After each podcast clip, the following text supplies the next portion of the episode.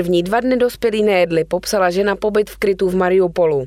Kreml pokládá Bidenovi výroky o Putinovi za osobní urážky. Ukrajinský kocour s milionem fanoušků je v bezpečí ve Francii. Vítejte u dalšího četkastu se Zdeňkem Fučíkem a Martinou Topinkovou. Začneme vzkazem od Arnolda Schwarzeneggera. Herec zveřejnil na sociálních sítích několika minutový projev adresovaný ruským vojákům na Ukrajině. Upozorňuje, že rusko-ukrajinskou válku nevyvolal Kijev a varuje před utrpením nevinných lidí na obou stranách. Bývalý kulturista a kalifornský guvernér o Rusech hovoří jako o přátelích.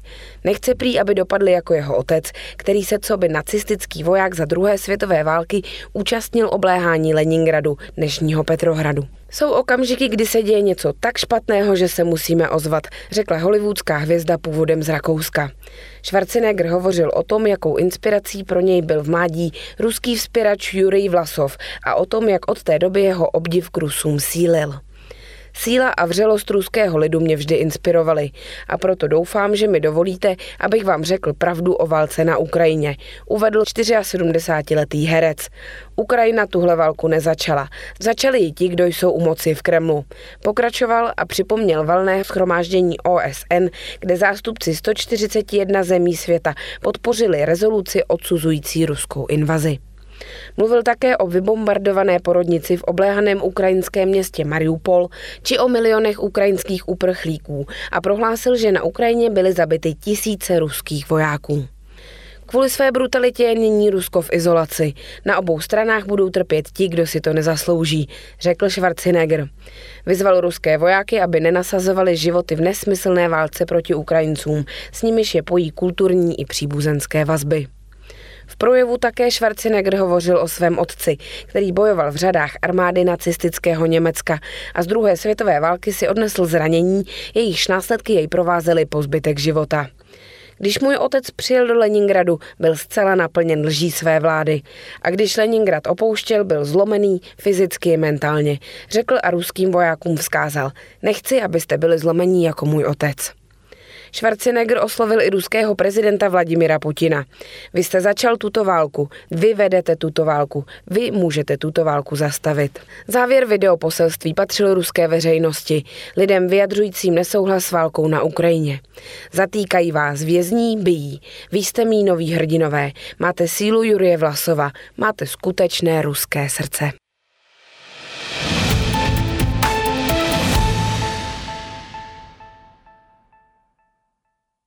Dospělí ukrývající se v protileteckém krytu pod divadlem v obléhaném ukrajinském Mariupolu několik dní nejedli a potravu nechávali dětem.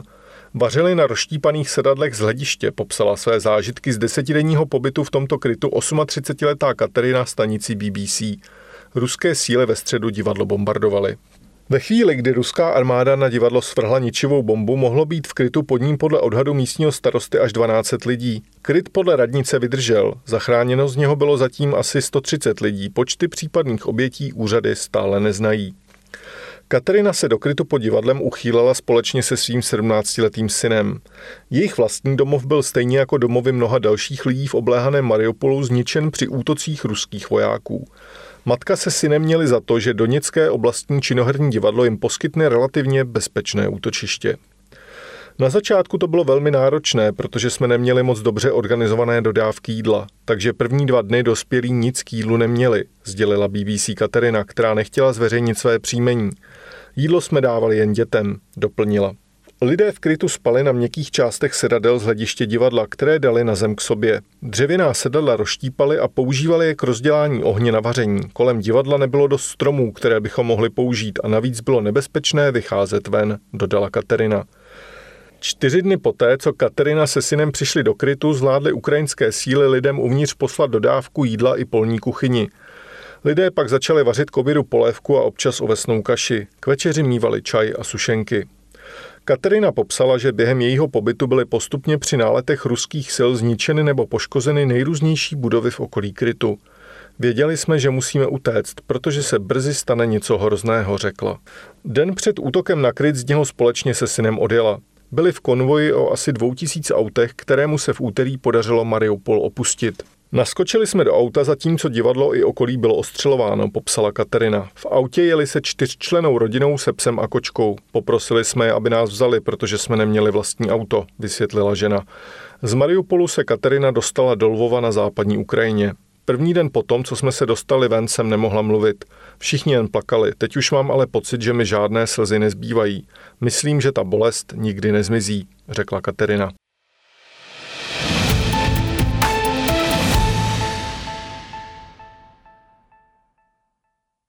Kreml obvinil Ukrajinu, že se snaží protahovat jednání o míru a znovu tvrdil, že Moskva je připravena pracovat rychleji než ukrajinská strana. Mluvčí ruského prezidenta Dmitrij Peskov také kritizoval amerického prezidenta Joea Bidena a německého kancléře Olafa Scholze za výroky na adresu Vladimira Putina. Biden nazval Putina krvežíznivým diktátorem a hrdlořezem, který vede nemorální válku proti ukrajinskému národu a o den dříve Putina označil za válečného zločince, připomněla ruská agentura TAS. Dodala, že už před rokem Biden přikývl na dotaz, zda pokládá Putina za zabijáka. Skutečně slyšíme a vidíme prohlášení, které fakticky již jsou osobními urážkami na adresu prezidenta Putina, řekl Peskov. Dodal, že vzhledem k Bidenově podrážděnosti, únavě a někdy zapomnětlivosti vedoucím k agresivním prohlášením se Kreml zdrží ostrých vyjádření, aby nevyvolal další agresivitu. Rozhodovat o tom, kdo má stát v čele Ruska, musí ruský lid a ne německý kancléř, vzkázal Peskov šéfovi německé vlády Šolcovi. Ten se podle TAS vyjádřil, že základem německo-ruských vztahů by mělo být Rusko bez Putina. O tom by určitě měl rozhodovat nikoliv německý kancléř, ale ruský lid, řekl mluvčí. Za pokračování protiruského šílenství v Americe a Evropě Peskov označil dnešní rozhodnutí britského regulátora Ofcam odebrat licenci ruské televizi Russia Today. Varoval, že omezování svobody slova a médií a vyvlastňování soukromého majetku je nebezpečné především pro samotné Evropany. Moskva po začátku ukrajinské války znemožnila práci opozičních médií, zablokovala západní sociální sítě i stránky západních sdělovacích prostředků. Až 15 let vězení nyní v Rusku hrozí za šíření toho, co tamní úřady vyhodnotí jako lživé zprávy o ruské armádě. Práci v zemi proto raději přerušili zástupci řady západních médií.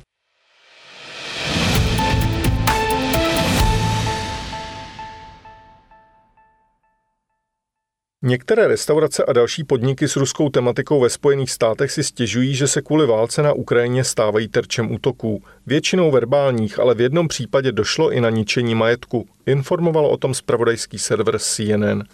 Ve Washingtonu policie vyšetřuje, jestli za vandalismem v restauraci Russia House Restaurant and Lounge stojí nenávist nebo předsudky, uvedly policejní zdroje. Majitel této restaurace policii sdělil, že v době od 25. do 27. února poničili vandalové některé části restaurace, včetně oken a dveří.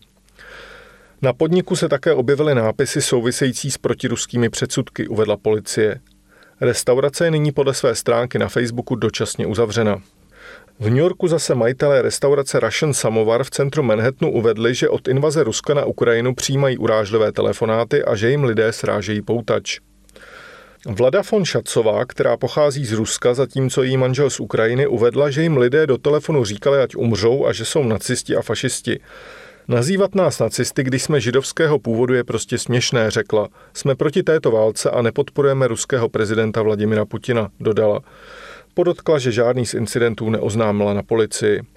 Také majitelé ruské restaurace Puškin v San Diego dostali po zahájení ruské invaze výhrušky. Jeden z volajících řekl, že vyhodí restauraci do povětří jako odplatu za to, co Rusko dělá na Ukrajině, řekl CNN majitel podniku. Další volající prohlásil, zabili jste mi strýce a celou rodinu, vy odporní rusové. Majitel této restaurace přitom pochází z Arménie a většina jeho zaměstnanců je z Ukrajiny. Navzdory vyhruškám nemá v úmyslu měnit název podniku. Je to restaurace, která tady už nějakou dobu existuje. Rusové ve Spojených státech podporují Ukrajinu a její lid, podotkl.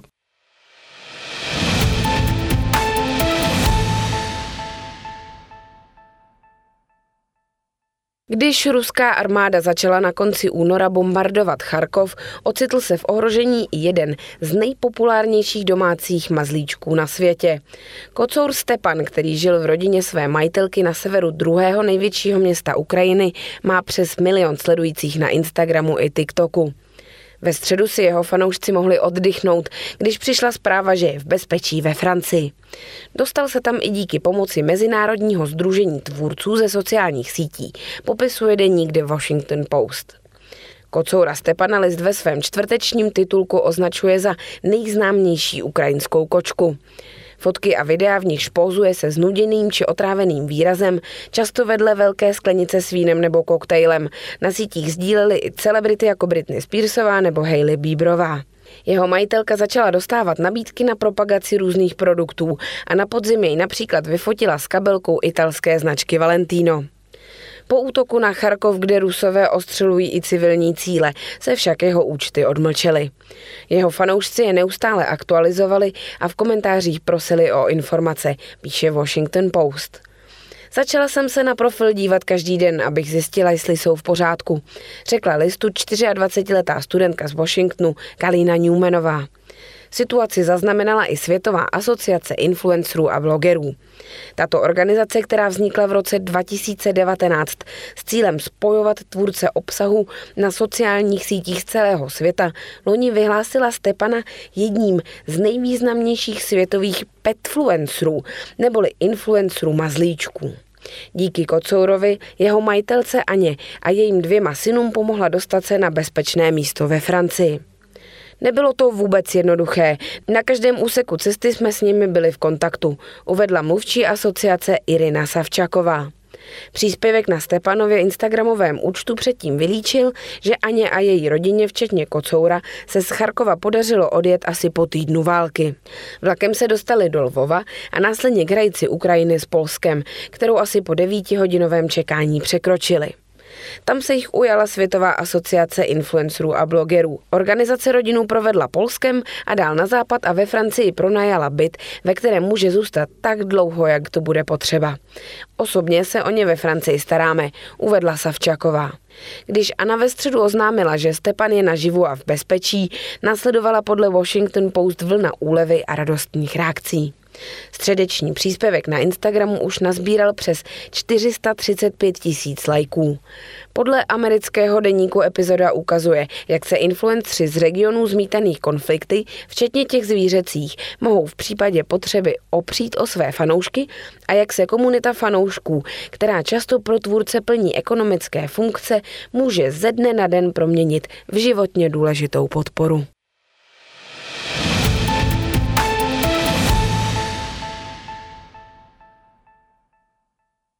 Ulice prezidenta Zelenského, ulice ukrajinských hrdinů, ulice Svobodné Ukrajiny. To jsou jen některé z nových nápisů, které se v reakci na invazi ruských vojsk na Ukrajinu objevují v blízkosti ruských velvyslanectví na celém světě. Napsal to spravodajský server The Washington Post. Ve Spojených státech, Litvě a dalších zemích začínají ulice v blízkosti ruských velvyslanectví po ruské invazi na Ukrajinu vypadat trochu jinak. Před ruským velvyslanstvím ve Washingtonu na Wisconsin Avenue v neděli vyrostla maketa informativní směrové dopravní značky, která vzdává hold ukrajinskému prezidentovi Volodymyru Zelenskému. Aktivista Claude Taylor pro Huffington Post uvedl, že dočasná značka byla vstyčena jako malý symbolický akt solidarity s Ukrajinou. Zatímco maketa dopravní značky ve Washingtonu byla symbolickým aktem protestujících, některé evropské země přikročily k oficiální změně současné adresy ruských velvyslanectví na svém území. V litevském hlavním městě Vilniusu tak nyní najdete ruské velvyslanectví na ulici ukrajinských hrdinů. Ve středu tam dělníci pověsili nové tabulky s názvem ulice napsaným v litevštině a ukrajinštině. V Lotyšsku zase byla silnice vedoucí přímo k ruskému velvyslanectví oficiálně přejmenována na ulici nezávislé Ukrajiny, uvedl deník The Independent. Také v dalších zemích se objevují výzvy k oficiálnímu přejmenování ulic před ruskými velvyslanectvími. Ve Skotsku chce Alex Cole Hamilton, který vede skotské liberální demokraty, přejmenovat Melville Street v Edinburgu na Zelenského ulici. A v londýnské čtvrti Kensington a Chelsea žádají aktivisté, aby se ulice, kde se nachází ruské velvyslanectví, jmenovala Zelenského třída na znamení podpory Velké Británie, Ukrajině a jejímu lidu. Británie musí Putina zostudit při každé možné příležitosti, řekla listu Evening Standard mluvčí liberálních demokratů pro zahraniční záležitosti Leila Moranová. Každému, kdo ambasádu navštíví nebo s ní bude v písemném kontaktu, bychom měli připomenout Putinovu vražednou a ničivou invazi na Ukrajinu. Není ovšem jasné, jestli se tento krok uskuteční. Sdílíme hněv celého světa nad Putinovým útokem na Ukrajinu a jsme zděšeni osudem mužů, žen a dětí, kteří se ocitli v konfliktu. Nyní ale zoufale potřebují spíše činy než symboliku, řekl listu Evening Standard mluvčí rady městského obodu Kensington a Chelsea. Od začátku invaze se k ruskému velvyslanectví v Londýně sjížděli aktivisté, kteří na cihly různobarevnou křídou píšou vzkazy jako Putin je vrah a ne imperialismu. Další připevnili na zábradlí před ambasádou Slunečnice ukrajinskou národní květinu jako projev další solidarity. A nejsou to jenom názvy ulic po celém světě, které procházejí dočasnými i trvalými úpravami. Oblíbený bar na Javské ulici v Jeruzalémě, kde popíjí mnoho Rusů a turistů, se nedávno přejmenoval a změnil název z Putin's Pub, tedy Putinova hospoda, na pouhý pub. Nechceme mít nic společného s okupantem, řekl izraelskému spravodajskému kanálu Channel 12 jeden z majitelů hospody Leonid Teterin. Odsuzujeme válku a podporujeme Ukrajinu a její lid, dodal. Uživatelé sociálních sítí toto rozhodnutí ocenili. To je z Četkástu vše, naslyšenou za týden.